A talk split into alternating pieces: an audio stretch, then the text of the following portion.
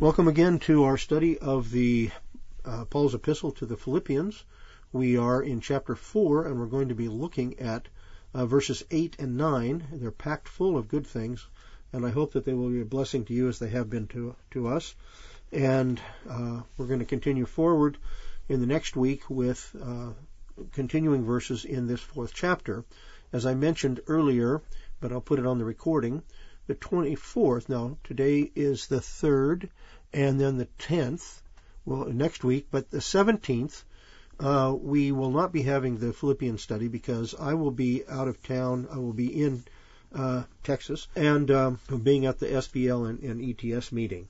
So uh, I won't be able to have the, the uh, study that week on the 17th, uh, but we'll be back, Lord willing, on the 24th. Okay? So, welcome and glad you're here with us. Let's have a word of prayer as we begin.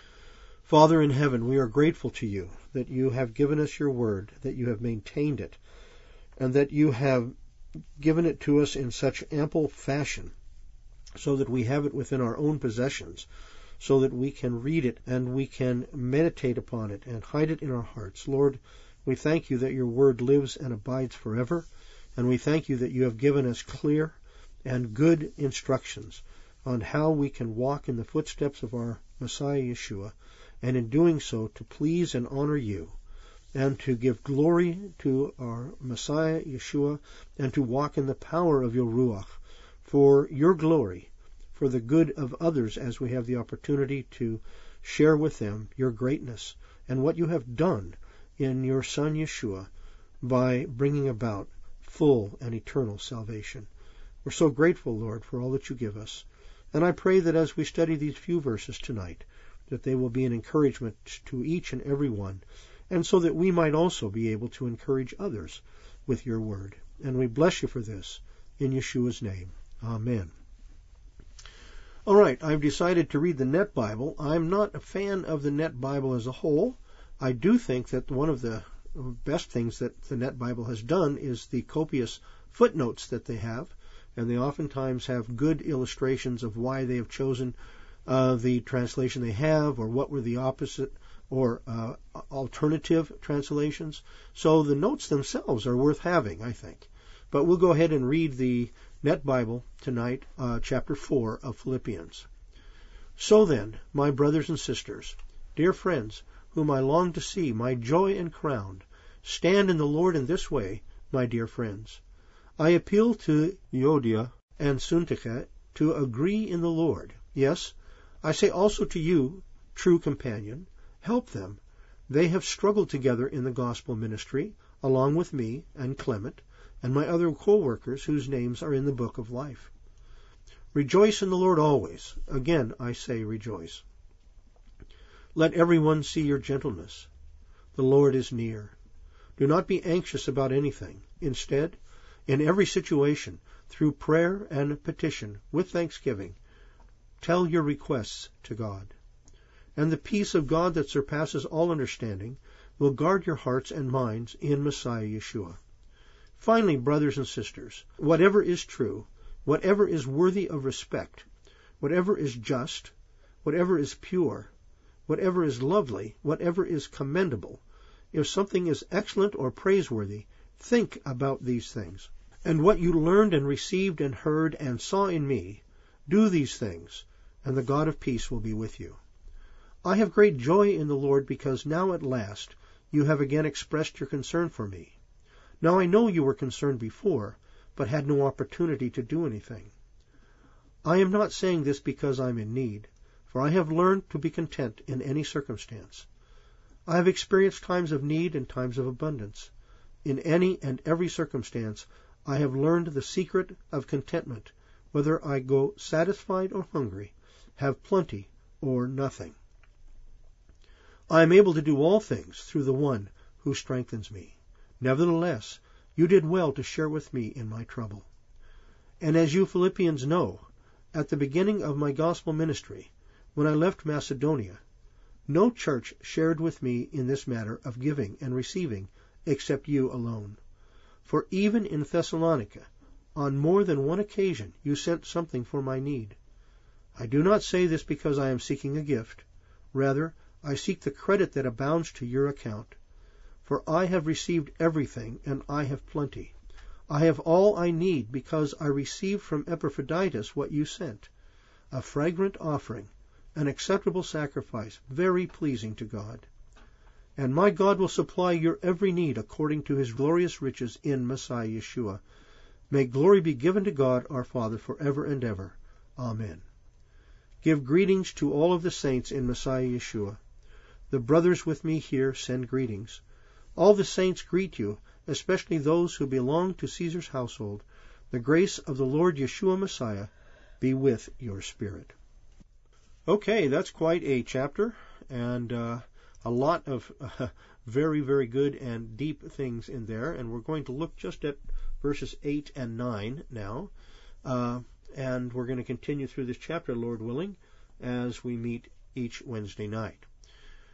All right, so verse 8 Finally, brethren, whatever is true, whatever is honorable, whatever is right, whatever is pure, whatever is lovely, whatever is of good repute, if there is any excellence, and if anything worthy of praise, dwell on these things. Now, it's a good reminder of us that when in the scriptures we find lists like this, and this is particularly true in Paul and, and others, where they're giving us lists of words, we need to ask ourselves how do they differ? In other words, what are their specific intent by using all of these various words? So that's what I want to uh, look at here. But first, we want to know what he means when he says finally.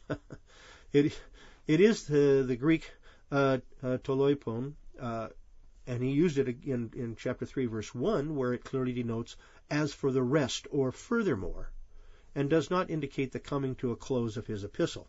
And the same thing's true here because he's saying finally, and he doesn't bring us to a closure here. He has much more to say. So he may likewise be using this opening finally in our text to indicate summing up of his immediate exhortations rather than signaling that he has finished his epistle. For in the immediate context we see Paul's clear exhortations for believers in a given community to foster true friendship and unity. I think one thing we have to all admit that no matter what community we've been in, uh, there's always going to be some who cause some dissension. It may be just a small little group that kind of uh, s- separates away or something like that. There may be just a few people that are kind of having a hard time with each other, as these two ladies were in Philippi that we read about. But what is it that causes us as believers to have difficulty remaining together, loving each other, and caring for each other, even in spite of our differences? Well, this is what Paul is talking about. He says, finally, or the goal is whatever is true, whatever is honorable, and so forth. In the previous context, he begins with rejoicing in the Lord always. Again, I will say rejoice. Now, here is the foundation for establishing a strong and vibrant community of faith. It is for each member to grow in affirming the goodness of God, and that true rejoicing in all aspects of life flows from a growing dependence upon Him and rejoicing in all of His goodness. There's nothing here that's saying always be happy, always have a big smile on your face. Uh, be, you know, whistling a tune or skipping down the road. No, that's not what it means. What does it mean to rejoice? It means to take the reality of who God is, that He is in control of all things, and that He brings all things together for His glory and for our good, that we're able even to rejoice in the difficult times, because we know that even the difficulties that come to us are allowed by, or brought even upon us by God Himself. He has our whole life in His hands. So if we have this well in mind, then no matter what we face, we can still say, Lord, I know you're in control. I take great joy in knowing that nothing is going to happen in my life apart from your bringing it and giving me the ability to uh, uh, persevere through it, or if I have made wrong decisions and I'm and I'm reaping the benefits of these bad decisions, and that's my fault, I still know that I can call out to you, O Lord, and seek your help as I repent of what I've done wrong and come back to you in full assurance that what you will do will be right for me. That's what it means to rejoice. And so you can do that all the time. You can do it when things are going well. You can do it when things are not going so well, when things are more and more difficult. And I know that we're in these, this time in our country and in the world where this uh, COVID virus is causing all kinds of disruptions in our families, in our workplaces, in our cities, everything. And it's caused a lot of people to despair. But we don't need to despair. We know that our lives are in His hands. We have to be careful. We have to do what's right. We have to live in a healthy way and be careful uh, who are around and so forth and so on. All of those are just wisdom. But still, it is God's will that we rejoice in Him, even in difficult times.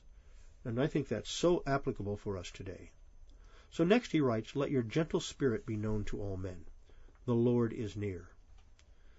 Such a gentle spirit is that which desires unity and harmony, and is therefore careful and on guard against fostering a spirit of self-centeredness, and rather practicing what he admonishes us.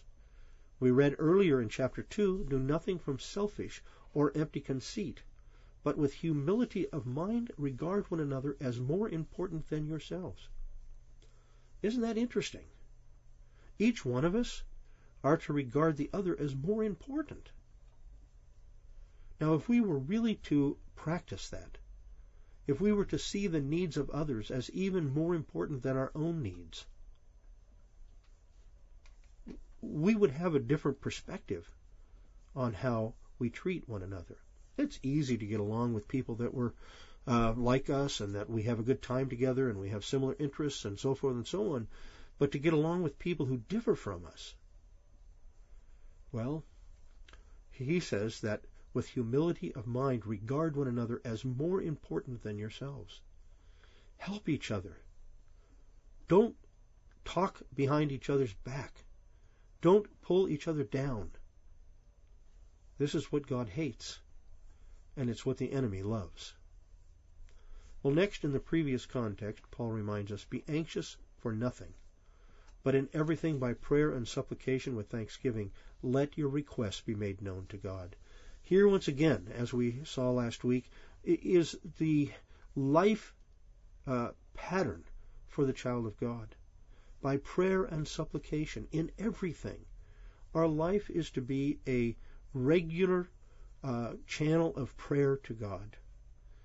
Sure, we can pray together in specific times, but we can pray throughout the day, seeking wisdom from God, seeking additional strength when we need it and seeking to put into practice His Word as He brings it to our heart and mind.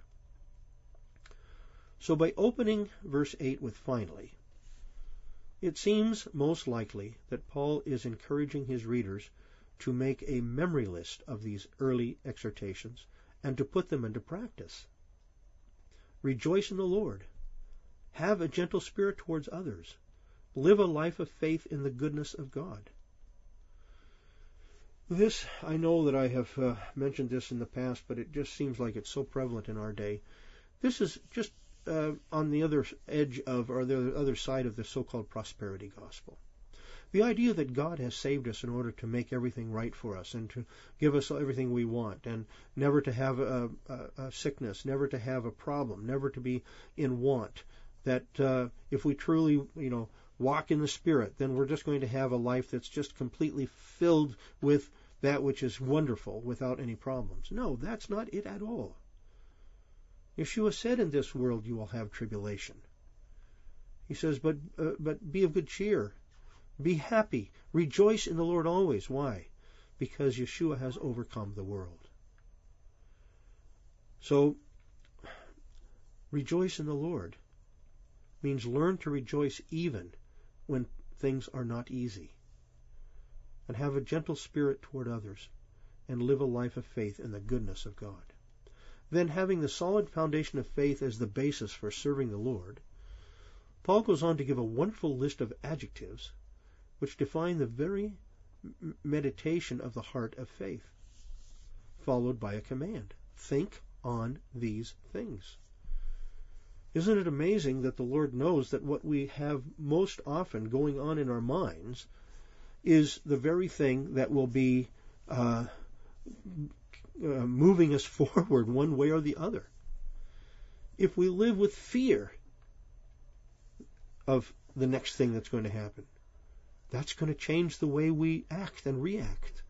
But if we give things over to the Lord, if we say, Lord, I want to do your will and I want to do it your way, and we do that even with the smallest things of life, then we can be assured that He will guard us and that He will guide us in the way that He wants, and He will enable us to be strong where we need to be strong, and to be a witness and testimony for Him where otherwise we would not be able to be such a testimony. Well, this list of adjectives. He says, think on these things. Further, it is clear by the way the list is arranged that Paul is not teaching us to have one or two of the list that follows, but we are to strive to incorporate all of them as a complete and essential character of the believer's life. This essentially is the fruit of the Spirit cast in slightly different words. He says, whatever is true. Unfortunately, many people accept as true to be that which their present culture affirms to be true. But this, of course, is not a valid definition, for in order for truth to be discernible, there must be an unchanging standard by which it is measured. You can't have something that is truth one year and is false the next year if God is in control. Why? Because God is the measure of truth. Well, and since cultures change through the years and ages, when one's own culture accepts as true, many, in fact, uh, may not be true at all. Yes, I mean, one's own culture accepts as true, that may be something that's totally false. Just because the culture, the fallen culture, uh, accepts it as true doesn't mean it is true. There is obviously only one unchangeable standard of the truth, and that standard is God Himself and the revelation He has given. Why? Because God doesn't change if you've ever done any woodworking, you know that you use a tape measure or some kind of a, a, a measure that is uh, always the same. You can't have inches that are four quarters one day and three quarters the next day. No, that's not an inch. You've got to have everything the same from one time to the next or things aren't going to work together. That's just a simple illustration of the fact that there has to be an unchangeable standard for truth there is only one unchangeable standard, and that is the standard is God Himself and the revelation He has given.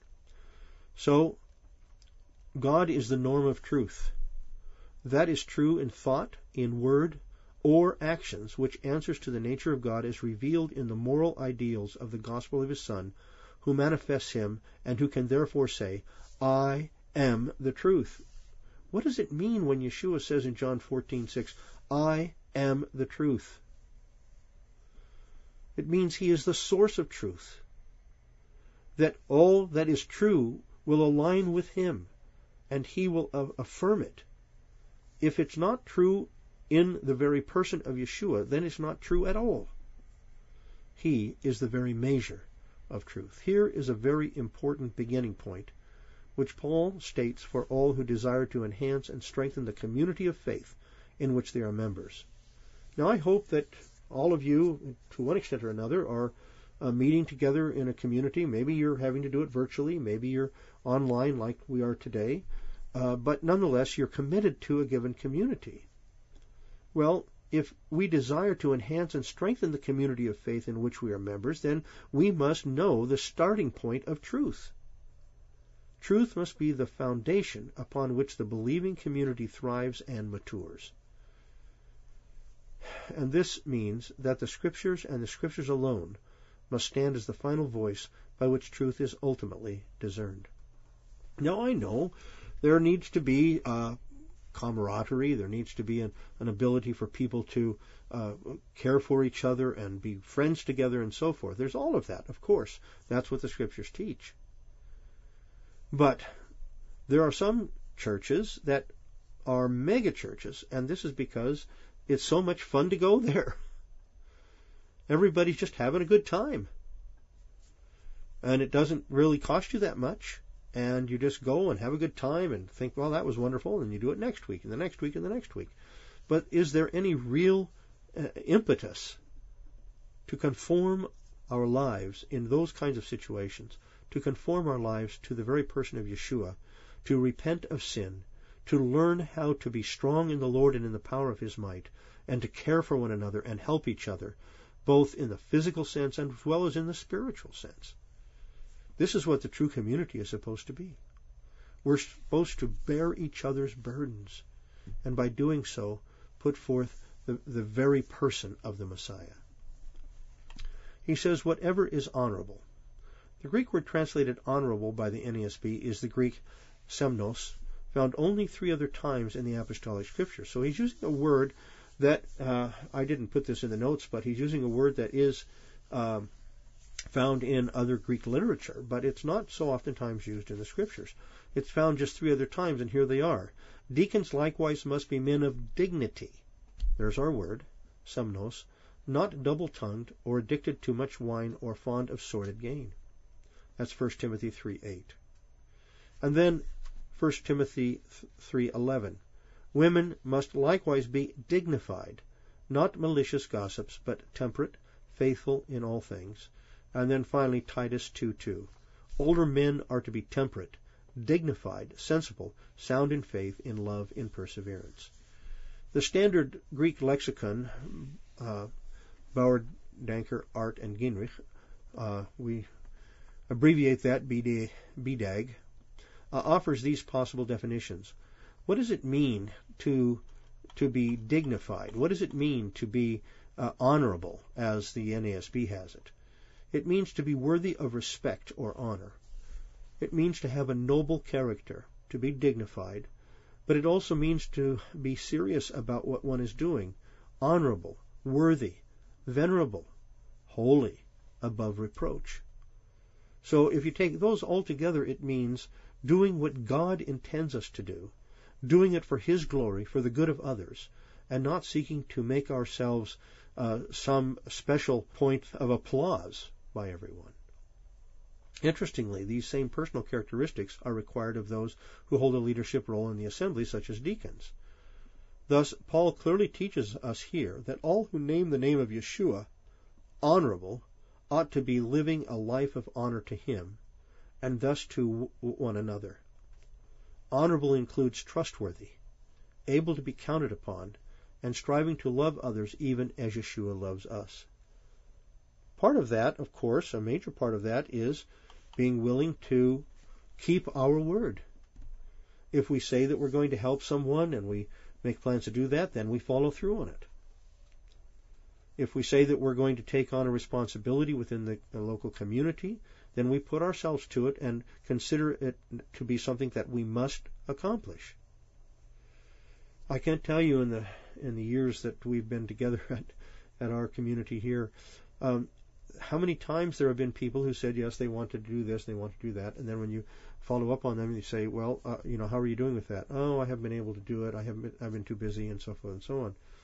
And well that that may be the truth but what we need to do is when we commit ourselves to something in order to be honorable we need to seek every possible way to accomplish what we promise to do and so honorable includes trustworthy able to be counted upon and striving to love others even as Yeshua loves us. He says uh, in uh, John 13:34, "A new commandment I give to you," Yeshua says, "that you love one another, even as I have loved you, that you also love one another." And how is it that Yeshua has loved us? He's loved us by giving himself, by giving up what would be his, and doing for us what only he could do. Loving one another is giving ourselves to each other in an appropriate way, in a time, timely fashion, and as we have promised. And what is the characteristic of this love as taught us in the very person and work of Yeshua? It is a love which considers the needs of others more important than my own desires and wishes. Granted, this has to be expressed in the realm of wisdom, but the love which is exemplified by Yeshua himself is a self-giving love and giving that has the goal of bettering the one loved. It's not self centered, it's others centered. He says, whatever is right. Okay? Whatever is honorable, whatever is right. Here, the Greek word translated right by the NASB is dikaios, the word that is often translated as righteous, and envisions a person whose whole life is patterned by obedience to God and to living in accordance with his standards. So how does this word pair with the previous whatever is true? It is this to be a righteous person means far more than simply knowing the truth. It means having a life as lived out before others that is in harmony with the truth, taking what one knows to be true and living out the truth in one's everyday activities. There's no doubt that there are people who can uh, just, uh, you know, be very obviously uh, in control of their of their words and in control of their understanding and even in control of the, the, amount of Bible that they have memorized and so forth and so on. But the question is, do they use all of that for the good of others as well as for their own strengthening in the Lord and so forth? Always in the scriptures, our love for Yeshua is paralleled with our love for one another. When we love one another the way He intends, we are truly showing our love for Him.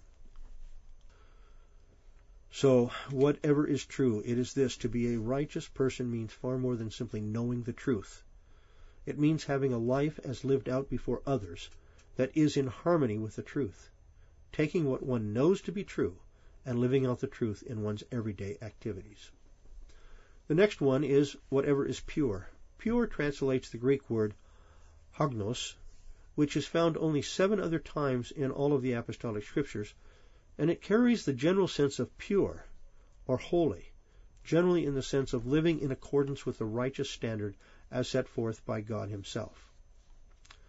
Thus, the characteristic of a person who is known to be pure is that he or she can be trusted to tell the truth, to live the truth, and to help others walk in the ways of truth.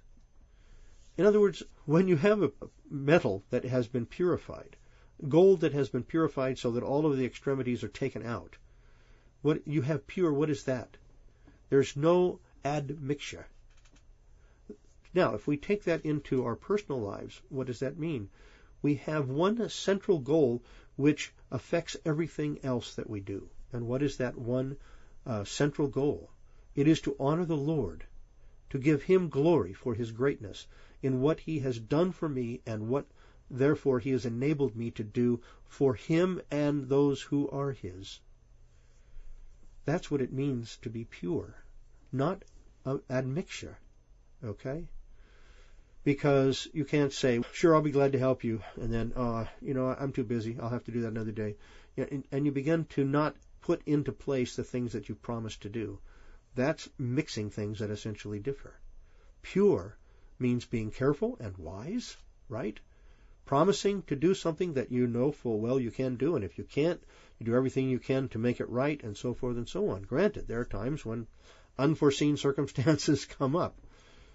But we ought to be careful to keep our word and to honor the Lord by keeping it even when it is difficult for us to do so.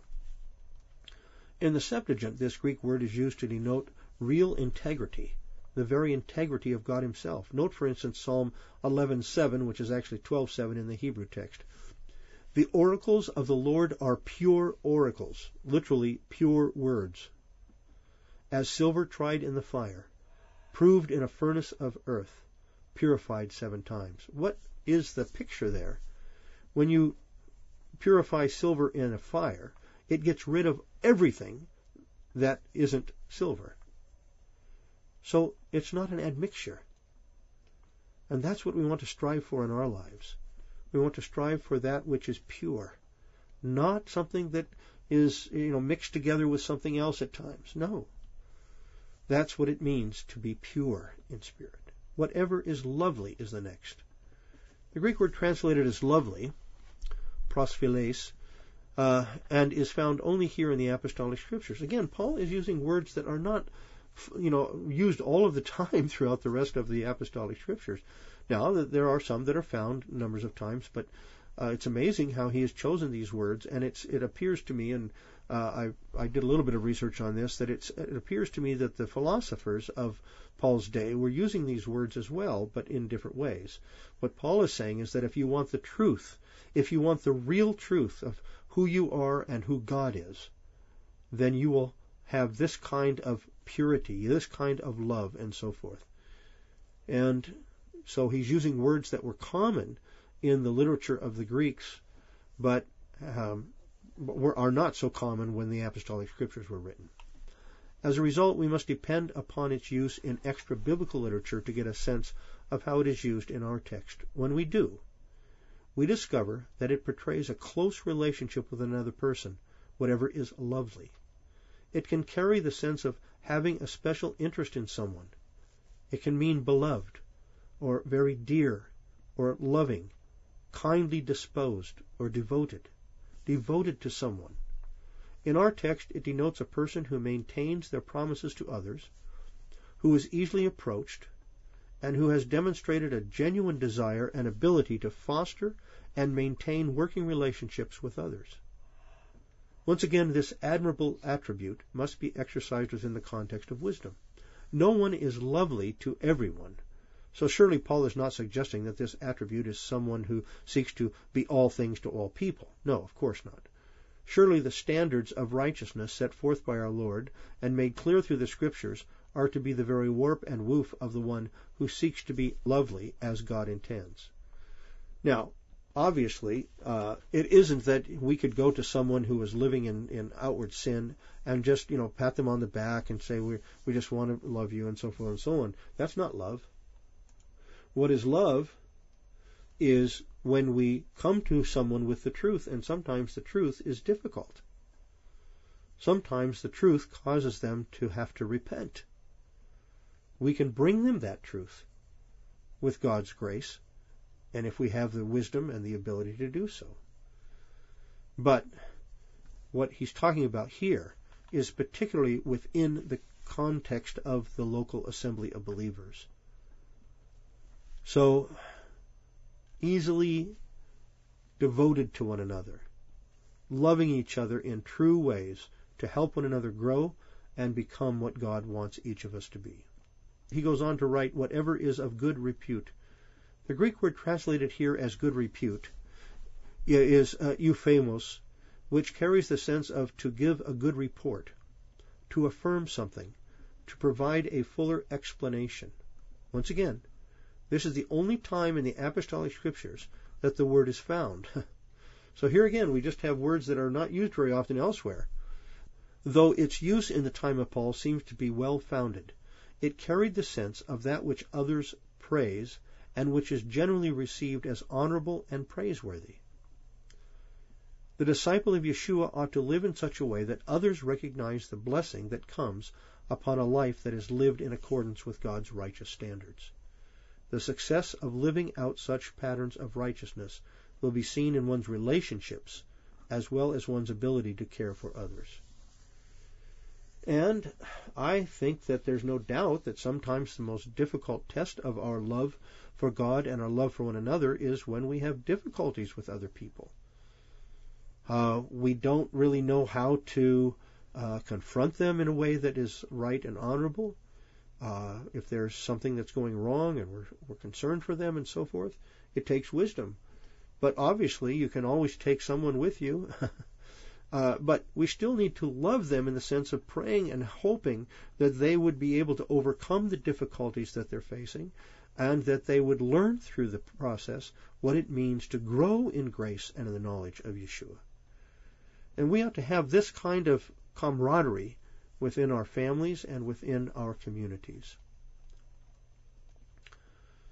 He goes on to say, if there is any excellence and if anything worthy of praise, dwell on these things. Paul now changes the flow by introducing an if then clause. If this is true, then this ought to follow. He uses the terms excellence, arete, and praiseworthy, epainos, to describe the measure by which the whole life of the believer is to be assayed. To be considered as excellent and worthy of praise does not mean to somehow be thought of highly by those who have no moral standards. Surely Paul is talking about being held as excellent and praiseworthy among those who know the Lord and are likewise seeking to live in accordance with his righteous standards. So Paul is clearly setting this whole context in the context of the believing community. People who have confessed Yeshua and whose lives have shown that that confession is true. But it is true that very often a life of righteousness lived out in obedience to the Lord and His leading will also be recognized by unbelievers as well. I think you probably have all experienced this to one extent or another. I know I have. Uh, you know, when when somebody you've never even met before see, sees you uh, picking up things that have fell off of their porch or something and putting it back on their porch, and they say, "Well, thank you. That's so nice of you." Say, "Well, I'm happy to do it." What do they think about you later on? They think, "Well, I'm I'm glad he's a neighbor or she's a neighbor. They didn't come and steal things off my porch. They put it back on. That's fantastic." You see, living according to God's ways will bring us into uh, a situation where we are ready and a door is opened for us to give praise and honor to the Lord. As Calvin notes, Paul therefore does not bid them try to gain applause or commendation by virtuous actions, nor even to regulate their life according to the judgments of the people, but simply means that they should devote themselves to the performance of good works, which merit commendation, that the wicked and those who are enemies of the gospel while they deride Christians and cast a reproach upon them, may nevertheless be constrained to commend their deportment. And I think Calvin's, you know, he says it in his own way, but uh, I think he's, he's right on the money there. When we live righteously in this world, we're going to be singled out as different than many. The Greek word Arete, translated as excellence by the NASB, can also carry the sense of uncommon character worthy of praise, or exceptional civic virtue. Peter uses the same word, applying it to the divine excellence, which is to be the pattern followed by all who are the people of God through faith in Yeshua. So we read three times that uh, Peter uses it in his epistles, 1 Peter 2 9. But you are a chosen race, a royal priesthood, a holy nation, a people for God's own possession, so that you may proclaim the excellencies, there's our word, excellencies of him who has called you out of darkness into his marvelous light. And what what is that? How do we proclaim the excellencies of him? We do it first and foremost by how we live. That means particularly the way we live at our everyday working situation or how we live within our families, how we live within our neighborhood. There has to be a shining light in our lives that says we want to give the, the, the praise and the honor and the glory to Yeshua. That's what Paul is emphasizing as well as Peter here. And in 2 Peter 1 3, seeing that his divine power has granted to us everything pertaining to life and godliness through the true knowledge of him who called us by his own glory and excellence. It is Yeshua's excellence that we are to mimic. We're trying to be like him in every way, thought, and deed. And then finally, 2 Peter 1 5. Now, for this very reason also, applying all diligence in your faith, supply moral excellence, and in your moral excellence, knowledge. So there we have the word used twice, excellence. It is clear then that to strive for excellence as a believer in Yeshua is to emulate the very excellencies that characterized him, Yeshua, even as he walked and lived upon this earth. It is, in short, to have the mind of Messiah. And this is only possible as the believer constantly seeks to know the Lord and his desires in a personal way. That is, to emulate his way of thinking in all of life's actions and decisions. I want to know how would the my Savior react in this place, in this situation? How would he answer? What would he do? What would be his first reactions and so forth? The more that we know Yeshua and understand how he lived and how he obeyed uh, the Father as he was here upon the earth, and how he willingly gave himself at times uh, for us in very uh, crucial ways, even upon a cross. When we see his example, we recognize that we can trust God to lead us in every, every situation. So this is what uh, Paul is telling the Philippian people. He has a great desire for them. He was with them. He he knew them personally, and he's writing this letter. He's been he's away. He he undoubtedly misses them, would like to be with them, but he remembers them, and he continues to encourage them to grow in their understanding of what it means to be a follower of Yeshua and to give him the glory and praise he deserves. So, verse 9, the things you have learned and received and heard and seen in me, practice these things, and the God of peace will be with you. Now, you may think at first that this is a bit arrogant for Paul to say. Is he really putting forth his own life uh, as kind of an example that they could follow? Yes, he is. But he's not doing so arrogantly. He, in other places, has recognized his failings and so forth, that he's human, that he does not do everything perfectly. But he now puts forth his own life as the mentor of the Philippian community, as an example from which they could learn how to walk in their world as true followers and disciples of Yeshua. For the early communities of the Way surely saw themselves as aligned with the historic Jewish faith, based as it was upon the Tanakh. As such, the idea of emulating one's teacher was very much in place in the time of Paul, and he therefore calls upon his, those believers in the Philippian community to follow in his footsteps as they had come to know him as a true apostle of Yeshua, endowed with instructions from Yeshua, and committed to teaching these principles and life actions to those they discipled. So you can see that a, a mentor like Paul would have lived before them as a way to illustrate what it means to walk in the footsteps of the Messiah. This is why he could say, The things that you've learned and received and heard and seen in me. These are the very things that you need to emulate.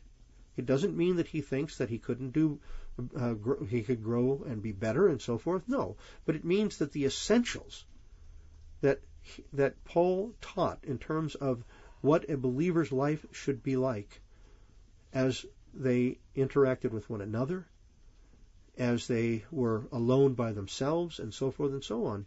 All of that, Paul says, I have been an example before you. Now that's something that every teacher ought to contemplate. Have I been an example before those that I'm teaching so that they could follow my example and God would be pleased? Well, not every teacher has that that record, that's for sure. But if we're teaching, we ought to have that as a goal, right? Yes, absolutely. Indeed, in a world where the written text of the Tanakh was not readily available in written form to everyone, it was of vital importance that the teacher not only teach the truth of the scriptures, but also model these truths in his own life and teaching. Everyone did not have a copy of the Tanakh themselves. It was far too expensive. A scroll could cost uh, uh, one year's wages. And so, where did you where did you hear the word of God when you came together? There was a scroll, and you read it and you meditated upon it. So, a teacher need to be able to emulate in his life what he was teaching, so that others could see it and remember it. And that's what Paul's teaching us here. This emphasizes an obvious and very important reality for those who seek to become teachers within the body of Messiah, namely, that their lives must be a living testimony of their words. Otherwise, their teaching will inevitably bear little fruit. As Calvin notes, now the main thing in a public speaker should be that he may speak not with his mouth merely, but by his life, and procure authority for his do- doctrine by rectitude of life. Paul accordingly procures authority for his exhortation on this ground, that he had by his life no less than by his mouth been a leader and master of virtues. And I know Calvin speaks in kind of an old way, but I think he oftentimes uh, really uh, nails it down with what he says. Note that the example of Paul's life was not only transmitted when the Philippian community was actually being taught by him, but also by means of his reputation and life of holiness which they had heard from others. They had both first hand awareness of Paul's sanctified life, which was then supported and even enhanced by the reputation he had among other believing communities. And it is amazing, isn't it?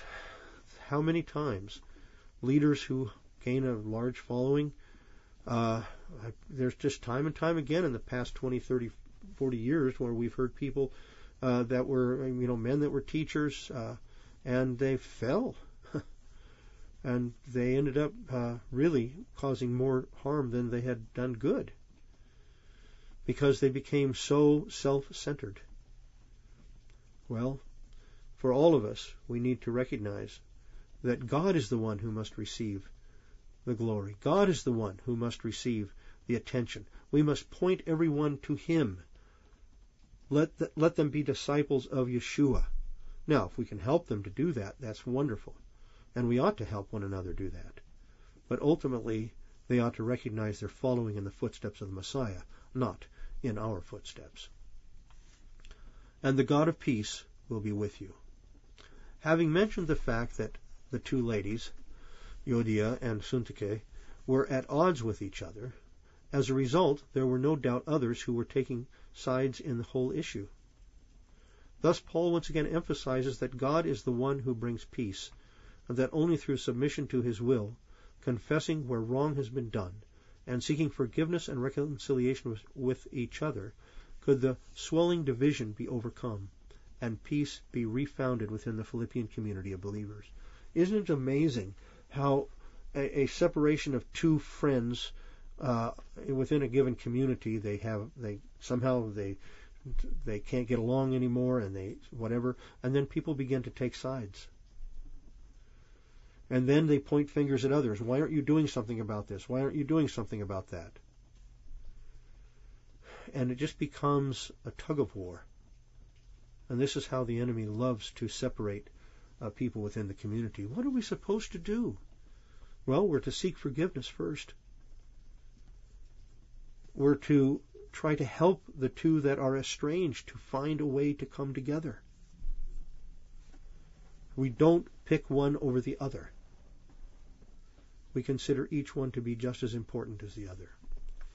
Well, such peace and reconciliation would be so important for the Philippian community itself. It was, from Paul's perspective, even more important for the testimony of Yeshua as Lord and head of the ecclesia.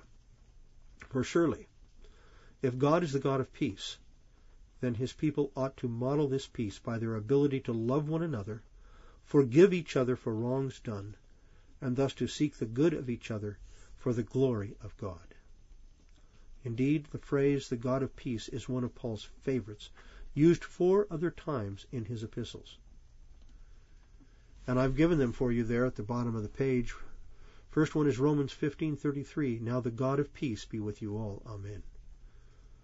This is the very attribute of God. He is the God who brings peace. Then we must ask ourselves, am I following in his footsteps? Am I experiencing that peace and am I seeking all that I can do to help maintain that peace within the given community, within our families, whatever? Yes, if He is a God of peace and I'm to be like Him, then I ought to seek every way to bring about peace. The God of peace will soon crush Satan under your feet. The grace of our Lord Yeshua be with you. Now, how is God a God of peace while at the same time crushing the uh, the enemy? Well, because the enemy wants to disrupt he wants to tear apart. He wants to kill. And God is not going to allow him to do that. So that's the point. And then 2 Corinthians 13:11, finally, brethren, rejoice, be made complete, be comforted, be like-minded, live in peace, and the God of love and peace will be with you. God is the God of love and peace. And then finally 1 Thessalonians 5:23 Now may the God of peace himself sanctify you entirely and may your spirit and soul and body be preserved complete without blame at the coming of our Lord Yeshua Messiah. So all of these times God is identified to us as the God of peace. We therefore ought to seek to emulate that because we are seeking to be more and more like him. This final phrase is not one of conditionality, as though somehow overlooking God's omnipresence, that God doesn't dwell with us, He says, uh, Now may the God of peace himself sanctify you entirely, and may your spirit and soul and body be preserved complete without blame at the coming of our Lord Messiah Yeshua. Okay, well, it doesn't mean that he isn't with us. Yes, he is with us. That Paul writes, the God of peace will be with you, and it makes it sound like in the future, is a promise of God's ever blessed presence with those who truly are his. I am with you always, Yeshua said, even to the end of the age. So, he's with us always, but he sometimes comes with discipline, doesn't he? Because we are unwilling to submit to him. Okay, that's where we'll end for today. Thank you again for coming. We're glad that you're here with us, and I look forward to be with you again next week when we continue in this fourth chapter of Paul's epistle to the Philippians. Shalom, and have a good rest of the week.